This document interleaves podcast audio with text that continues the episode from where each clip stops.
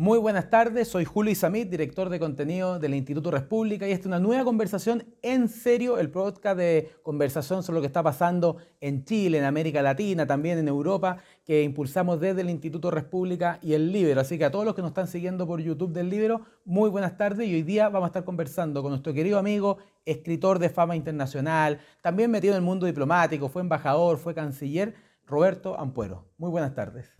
Buenas tardes, Julio. Gracias por la invitación. Oye, directo de Dolmue, vino aquí a, grabar presencial con nosotros y Roberto, están pasando muchas cosas. Tenemos 20, 25 minutos para conversar de lo que está pasando en Chile a propósito de los 50 años, este aniversario que se viene eh, en ciernes. También está pasando un proceso constitucional y naturalmente la situación política del país está marcada por, los casos de corrupción que hemos visto a propósito de los traspasos de recursos públicos a, a ciertas fundaciones. Pero, pero para ir como por orden, eh, a propósito de los 50 años, Roberto, quiero recordarle a todos los que nos están viendo una conversación que tuvimos hace un tiempo de, que la izquierda es un maestro, una maestra cuando trata que algunos temas los deja en el pasado y otros temas son presentes. Para la izquierda, tú me comentabas un tiempo, el muro de Berlín, la caída del muro de Berlín fue hace mucho tiempo. En cambio, el 11 de septiembre fue ayer. Algo similar pasa cuando cumplamos este año los cinco años del 18 de octubre. Hoy día el 18 de octubre es huérfano, nadie lo reconoce como hijo propio. Eh, ¿Cuál es tu reflexión a propósito de estos 50 años y por qué algunos hechos pueden quedar tan en el pasado y otros seguir siendo historia presente? Sí, bueno, esa es una forma de, de manejar lo que se llama la batalla de las ideas y la lucha cultural dentro de una sociedad, el manejo de los tiempos. Como tú decías y como lo conversamos entonces, hay cosas que se instalan en forma, digamos, eterna dentro de la discusión nacional o que reviven cada cierto tiempo dentro de la discusión nacional y otras que si no son convenientes para tu sector, y la izquierda lo hace muy bien, las haces desaparecer, las haces, la dejas en el olvido. Entonces eh, es parte de la batalla cultural. En el caso de los 50 años, bueno, yo creo que lo central en esto por parte de la izquierda es eh, aislar lo que fue el 11 de septiembre mismo. Y yo diría que fundamentalmente el instante mismo eh, del suicidio de Allende, eh, del contexto en que esto ocurre. ¿Por qué tú lo haces? Eh, porque desde luego tienes algunos elementos allí que si tú desarrollas el contexto te complican. Y fíjate que en el caso de Chile es muy interesante, porque tú lo que estás viendo es que la izquierda analiza el 11 de septiembre, la izquierda dura, fundamentalmente, Em, pensando en el hoy, pensando en su política de alianzas de hoy. nadie, ignora que detrás de esto está el Partido Comunista. ¿Qué pasa con el Partido Comunista? ¿Por qué no quiere entrar en esa época? Primero porque si tú entras en el periodo previo a lo que fue el golpe de Estado del 11 de septiembre, te encuentras con que quien está allí jugando un papel aliado con la derecha es la democracia cristiana. Uno de tus aliados dentro del gobierno actual. Y si haces eh, lo mismo con respecto al Partido Socialista, tendrías que plantear que el Partido Socialista, tu aliado también dentro del actual gobierno, jugó otra carta. Se había definido por lo que es la vía armada, el año 1967. El Congreso Chillán. El Congreso Chillán. Y fíjate que le genera además, es el partido que le genera el dolor de cabezas de cabeza a Salvador Allende. Por lo tanto, tú acomodas la historia de tal forma de aislarla y analizar solamente aquellos elementos que son favorables con respecto al, día, a la coyuntura actual, que te sirvan, no que te destruyan tu discurso actual. En esa misma línea, esta izquierda más, más dura y que, y que, obviamente tiene esta perspectiva histórica, eh, da la impresión de que también pretende imponer como una versión oficial. O sea, ya lo vivió en carne propia Patricio Fernández, que por plantear un matiz. Cuando la gente escuchaba la entrevista de Patricio Fernández era algo que cualquier persona racionalmente podría haberlo comentado, sin embargo la izquierda lo crucificó y terminó defenestrado, o sea, terminó eh, renunciando al gobierno. Y por más que el presidente Boric haya ido a comer a su casa en la noche, eh, el hito político es de que alguien que puso en perspectiva el gobierno de la Unidad Popular y también con anterioridad termina excluido de las labores de gobierno. En ese sentido, ¿cómo ves tú el intento de la izquierda de imponer como una versión oficial de lo que pasó el 11 de septiembre? Principalmente está detrás de esto, lo sabemos, ¿verdad? Es público, el Partido Comunista, que es quien tiene una visión muy dogmática de la historia. Es que el Partido Comunista es un partido que se basa en dogmas, nada más dogmático que la interpretación marxista-leninista de la historia, que no es solamente la interpretación del pasado en términos del materialismo histórico, sino que también del presente, y no se agota allí. es una visión que además pronostica, anticipa, anuncia un futuro que estaría escrito porque habría leyes de la historia. Entonces, dentro de ese pensamiento, vamos a decir profundo, de una convicción profunda que está basada en, en la filosofía marxista-leninista, tiene que haber, así como están los dogmas, sobre eso está construido, una visión única de la historia, una visión que se ajuste a la interpretación de lo que es la ideología del Partido Comunista. Y por eso no se acepta ningún tipo de disidencia con respecto a esa visión histórica. Es un partido que vive convencido de que aquello que ha establecido como la verdad es válida para el resto de la sociedad. Y esto además hay que verlo dentro de una crisis mayor, la falta de referentes de, lo que es eh, el movimiento comunista internacional, de lo que queda del movimiento comunista internacional. No existe nada del socialismo real, desapareció el socialismo real, solamente subsiste Cuba y Corea del Norte en sentido más estricto, Cuba con la situación que conocemos, Corea del Norte, un museo ¿verdad? existente hoy, y China y Vietnam son países que no tienen nada que ver con el comunismo anunciado en su época por Ho Chi Minh en el caso de Vietnam, ni Mao Zedong en el caso de China. Son países comunistas dirigidos por un partido único, pero con una economía de mercado. Claro, el, único resabio que le queda al comunismo es el autoritarismo, ¿cierto? Pero no la perspectiva. El partido único. Claro, el partido único, y además que es bien grotesco cómo la autoridad china eh, cambian los ministros, desaparecen ministros, desapareció el ministro de Relaciones Exteriores hace poco. Y en ese sentido, eh, llama la atención, eh, tú lo has definido muy bien, el Partido Comunista lo inspiran dogmas y por tanto es casi una religión secular, podríamos decir. y por eso uno logra entender por qué después de tantos años y habiendo fracasado el socialismo real en el mundo, siguen siendo tributarios de Cuba. ¿Te acuerdas cuando Camila Vallejo dice que las reflexiones de, Fidel son luz y esperanza para América Latina? Y bueno, ella es la ministra vocera de gobierno. Eh, y cuando hablan, por ejemplo, de, de Norcorea, ellos envían cartas de, condolencia cuando murió el dictador norcoreano, o sea, un partido comunista de los más dogmáticos quizás del mundo. Y para esas personas que hoy día están en el gobierno, eh, yo estoy muy de acuerdo con una cosa que tú dijiste al inicio, para ellos el quiebre democrático en Chile comenzó el 11 de septiembre a las 6 de la mañana. Eh, si no hubiese habido movimiento de tropas, no hubiese pasado, la, democracia habría estado sana. Y, y a veces quizá esa visión también permea eh, en los medios de comunicación en muchos lugares. Otro día escuchaba un periodista decía, no, es que mira, entre el golpe de Estado y la democracia, yo siempre voy a preferir la democracia. Por supuesto, ¿quién puede eh, preferir otra cosa? El punto es que si esa democracia era una democracia sana, viva, o si es que el presidente había caído en flagrantes violaciones a la Constitución, como lo denunció la Cámara de Diputados, la Corte Suprema, la Contraloría General de la República. Y en ese sentido, eh, ¿por qué la izquierda no, te deja hacer esos matices? Eso, eh, es todo blanco y negro, tú, no solo eres un escritor, eres un intelectual público. ¿Cómo ves tú el quiebre democrático chileno? Bueno, creo que es imposible entender lo que fue ese quiebre eh, sin estudiar o analizar previamente el contexto en que, en que se da. Pienso que allí hay una posición claramente ideológica de la izquierda. E insisto, el hecho de analizar lo que ocurrió antes del 11 pone a la izquierda en una situación difícil, dificilísima.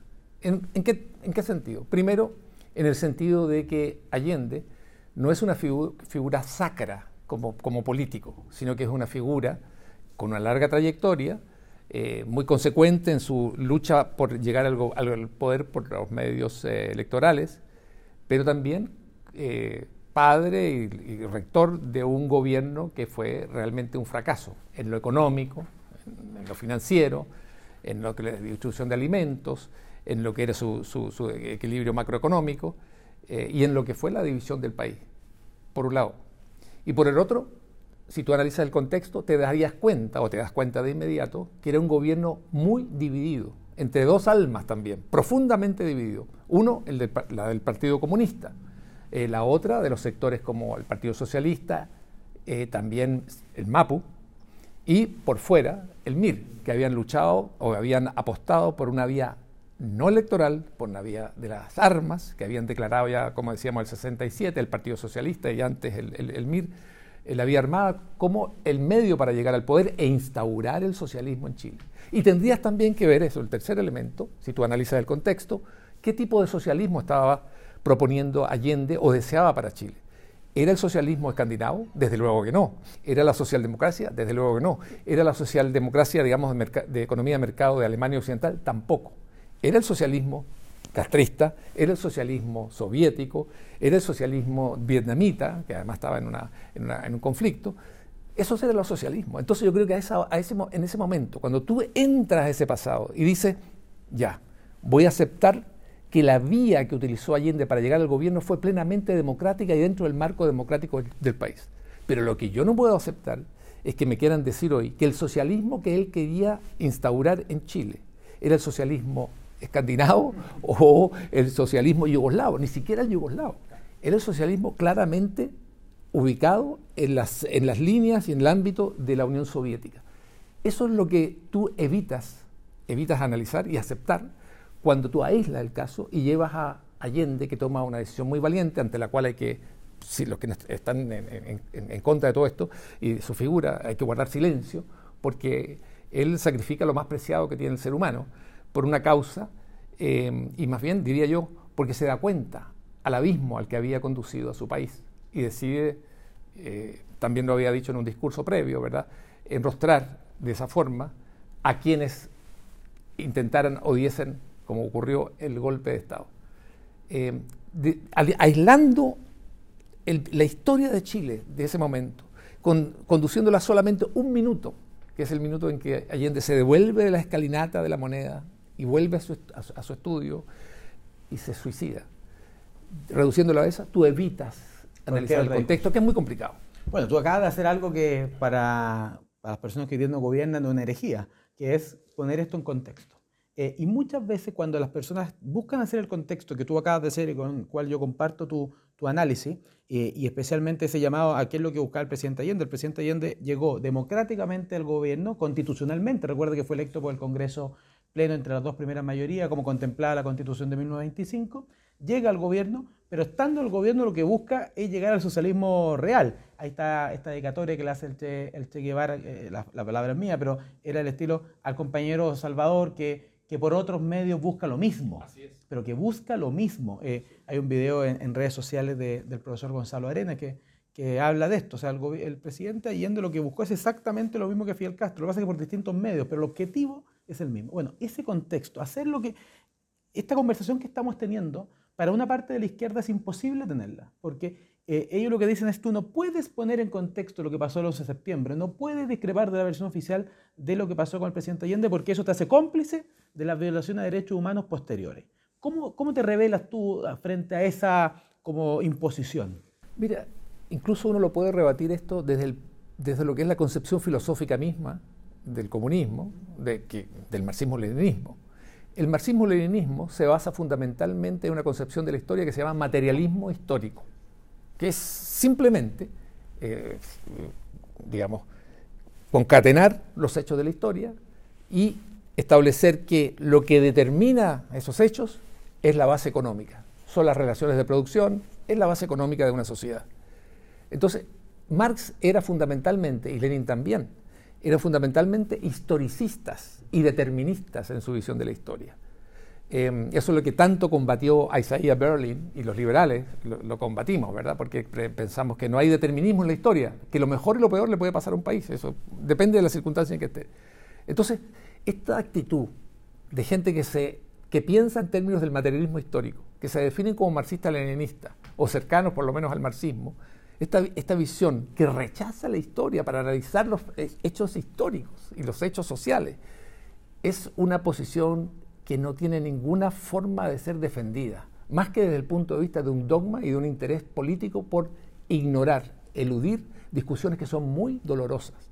Y yo creo que aquí tiene, para Chile, para que nos encontremos de alguna forma, tiene que haber dos planteamientos mínimos, creo, para acercarnos, no para lograr el abrazo entre todos los chilenos, pero para acercarnos. Uno de ellos es condenar toda violación de derechos humanos, para siempre, eso no puede ocurrir. Pero la otra es condenar también doctrinas que justifican la transformación radical y fundamental de un país, ya sea a través de asonadas callejeras, ya sea a través de la violencia, ya sea a través de golpes de Estado, ya sea a través de la vía armada. Nada justifica la violación de derechos humanos, nada justifica esa otra alternativa para llegar al gobierno y, hacer una revolución dentro de Chile. Los cambios que se hacen en un país tienen que hacerse siempre de acuerdo a la, a la mayoría. Si son cambios profundos, de acuerdo con una mayoría cualificada dentro del Congreso y también dentro de la ciudadanía. Y también siempre, aunque exista una mayoría absoluta y tremenda en favor de ciertos cambios, debe siempre esos cambios contemplar los derechos de la minoría. Esos son elementos esenciales para que nos entendamos dentro de una democracia. Así es. Eh, y en ese sentido, Roberto, eh, en estos 50 años hay libros muy valiosos que están saliendo, ¿cierto? Está el libro de Daniel Mansui, están los libros sobre eh, el gobierno de la Unidad Popular de la historia de Chile de la de San Sebastián, que dirige Alejandro San Francisco.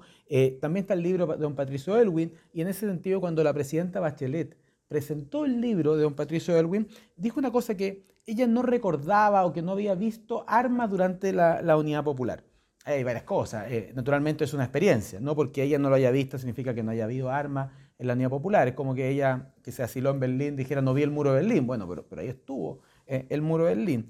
Y en ese sentido, ¿por qué la izquierda, crees tú, es incapaz, incluso una presidenta democrática como la presidenta Bachelet, es incapaz de reconocer ese fracaso histórico del gobierno de la Unidad Popular o, que sigue mirándolo con añoranza? ¿Se acuerda cuando, eh, cuando el presidente Boric asumió, se pone enfrente de la estatua Allende, lo queda mirando? Eh, ¿Qué tanto hay de romántico? ¿Qué tanto hay de político? ¿Qué tanto hay de histórico?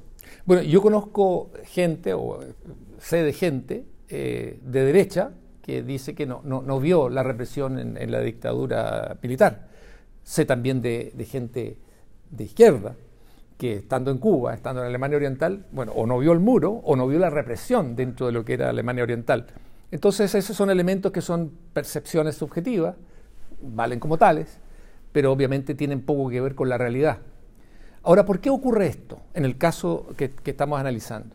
El, problema de la izquierda es que, y yo creo que eso hay que tenerlo muy en cuenta, está desde 1989 en una crisis profunda porque sus referentes, sus modelos desaparecieron. Yo creo que eso es importante entenderlo. Es como si a la gente de derecha o a los de centro, a los liberales, hubiese fracasado completamente y desaparecido de la faz de la Tierra todo modelo económico basado en el capitalismo, en el libre mercado y en la democracia. No existieran. Imaginémonos eso. Entonces, lo que sufre la izquierda hoy es de una orfandad de realidad, de una orfandad de objetivos, de una, de una orfandad de modelos. No los tiene. Y por eso se refugia en la historia más que nunca antes y en la historia retocada. Porque, de lo contrario, ¿en qué? ¿A qué pueden apelar ellos para unir a la gente? ¿Qué pueden mostrar en el futuro para decirle a la gente, vamos a construir esto? Nada. Y mientras más fuerte esa sensación de que no hay alternativa, porque esa es la verdad, porque ahora se habla del estado de bienestar, por favor, el estado de bienestar es la flor más bella que desarrolla el capitalismo. Es, como cuando ya los, fondos, los recursos de esa sociedad están disponibles. no hay artículo académico sobre el estado de bienestar norcoreano. No, no, no existe en ninguna parte. De eso. Exactamente. Entonces, si eso eh, eh, lo que está detrás de esto es la orfandad de modelos, la conciencia total de que han fracasado a nivel mundial. Es que esto no es solamente un fracaso en Chile, a nivel mundial. Y por lo tanto sus referentes, sus inspiraciones, sus fuentes son netamente, quizás son poéticas, por decirlo así, teóricas, pero sin plasmación en la realidad. Porque ni siquiera China, vuelvo a insistir eso, ni Vietnam son esos modelos con los cuales ellos se identificaron, porque esos dos países no tendrían la situación de prosperidad creciente que están teniendo si no hubiesen aplicado desde los años 80 de la política de mercado que todos conocemos. Roberto, eh, este año hay varios aniversarios importantes, los 50 años por supuesto en septiembre, pero también están los 5 años de la Revolución de Octubre, de octubre de 2019, y en ese sentido eh, ahí vimos muchas cosas duras, eh, como quemaron Santiago, como saqueos, violencia, lo peor, más aún que la violencia, fue los intentos por legitimar esa violencia o por justificarla, ¿cierto? Eh, pero bueno, en ese sentido, no, hay algo de cavernario en la izquierda. Eh, siempre se habla hoy, la, eh, la, derecha es cavernaria en A, B y C. No hay algo cavernario en la izquierda en esa como seducción que tiene por la violencia. Mira, yo, pienso que aquí lo que hay en el marco de esta izquierda que ya no tiene referentes, no tiene modelos que, que aplicar, no los hay Em, se enamoran de las vías, pero sin saber hacia dónde. A mí me, recuerda, me, recuerda mucho esto la, la, famosa frase del presidente Boric, que decía que una parte de él se revela y quiere derrocar, digamos, quiere derrocar al capitalismo, pero no sabe bien qué quiere construir en su lugar. y no sabemos lo que quiere la otra parte. Tampoco, ese es un elemento adicional. Ya son dos, enigmas.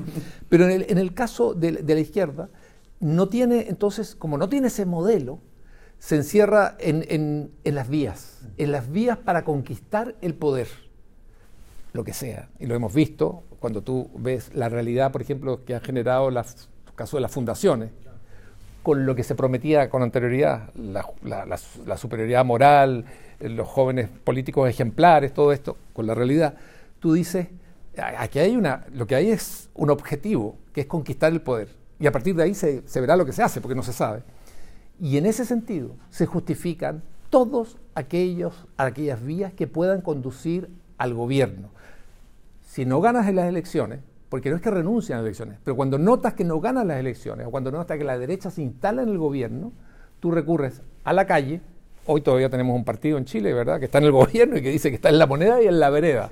Entonces, recurres a la calle, a la violencia, al terrorismo, también, a la violencia desatada, o a sonadas o a intentos de golpes de Estado. Para mí, lo que ocurrió en, entonces, en, hace cinco años, fue un golpe, un golpe de Estado, una, una, revolución de tipo golpista abortada, que abortó al tiempo, eh, en distintos momentos, donde la, la, muerte de este proceso se produjo, yo diría, en forma inobjetable, no definitiva, pero inobjetable, eh, durante las dos últimas elecciones que hemos tenido en Chile, donde la ciudadanía dijo no, por este camino no, donde la ciudadanía incluso se aleja, critica y condena, la misma izquierda, sectores lo están haciendo, la violencia empleada en Chile.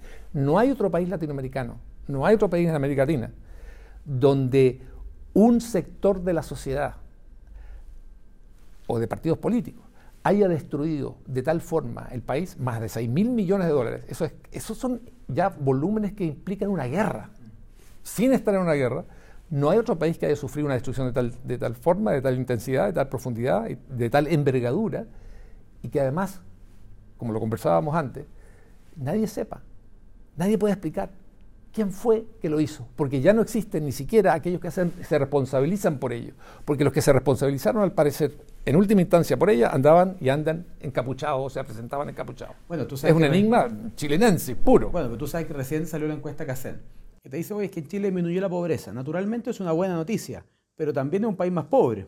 Entonces tú, em, se empobreció el país, que es algo malo, y dentro de ese país más pobre hay menos pobres, que es algo bueno. Pero, pero no hay que olvidar que la última encuesta que hacen fue el 2017. O sea, una de las consecuencias de la revolución de octubre de 2019 es tener un país más, más empobrecido. Estamos en los últimos minutos, eh, Roberto, solo me atrevo a hacerte dos preguntas. Una es que hablaste mucho de, la, de las experiencias. Eh, y tu propia experiencia de vida también nos ayuda a comprender estos 50 años. Tú fuiste un, joven militante de izquierda, eh, eres comunista, eres el autor de Nuestros Años Verde Olivo, que ha sido una de las grandes como alertas de, lo que es la dictadura cubana. ¿Qué significa para ti eh, este 11 de septiembre, estos 50 años? Estos este, este 11 de septiembre yo creo que ofrece una oportunidad para, para acercarnos como chilenos para tomar conciencia de lo que decía antes.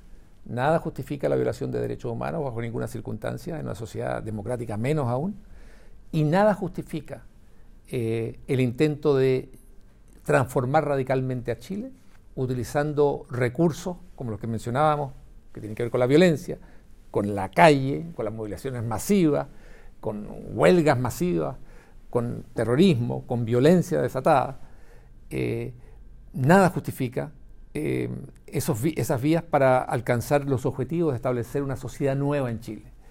Eh, e insisto, existe también la posibilidad de que podamos compartir esos conocimientos, esas experiencias que son distintas, son vistas desde distintos lugares por las personas. Eh, hay que escucharlas a ellas para poder transmitirlas a las nuevas generaciones, para que, como siempre se dice, Chile, en este caso, no vuelva a repetir esos pasos. Yo creo que es un proceso largo, es un proceso difícil, fundamentalmente porque en la izquierda eh, la situación es compleja por el hecho de que carece de referente y no puede entrar en ese pasado. La izquierda, aunque quiera, la izquierda dura, porque la izquierda socialdemócrata sí hizo una autocrítica, la izquierda dura, que, que tiene además la mano fuerte en el gobierno actual, no puede dar ese paso de ampliar el análisis a lo que fue el contexto histórico, porque tendría que reconocer sus profundos errores y, para cerrar, que en aquel momento su modelo de construcción de un Chile futuro Es un, modelo que no existe hoy en ninguna parte del mundo. Desapareció de la faz del mundo. Por lo tanto, la izquierda entonces, el presidente Allende también, estaban profundamente equivocados. Cuando el presidente Allende se suicida en la moneda, le quedan 16 años al socialismo a nivel mundial para seguir existiendo. Roberto, nos quedan pocos segundos, ya estamos en la hora límite. No puedo dejar de preguntarte, porque si no mis amigos lectores me matan, pero hemos visto traspasos millonarios de recursos estatales a fundaciones, robos de computadores, robos de cada caso más insólito que el otro. ¿Qué diría Cayetano Brulé sobre esto? ¿Qué, quizás puede ser una novela esto. Sí, yo diría, Cayetano diría, es la caja de fuerte, de, eh, de fuerte, estúpido, y diría también, aquí hay una banda enorme, una banda gigantesca detrás de esto. Esto no es, eso es lo clave, esto no, es un grupito de forajidos, de delincuentes sin formación ni preparación que son capaces de dar un golpe de este tipo. Bueno, Roberto, oye, muchas, muchas gracias a todos los que nos están viendo por el YouTube del Libero, por este programa del Instituto República. Vamos a tener que ver la nueva novela que va a escribir Roberto sobre lo que está pasando. Lo que pasa es que a veces la realidad supera la literatura, pero este es el último programa en serio presencial. Yo parto mañana a estudiar fuera de Chile, pero nos vamos a seguir viendo por las redes sociales del Libero en un nuevo capítulo de En Serio. Nos vemos, que estén muy bien.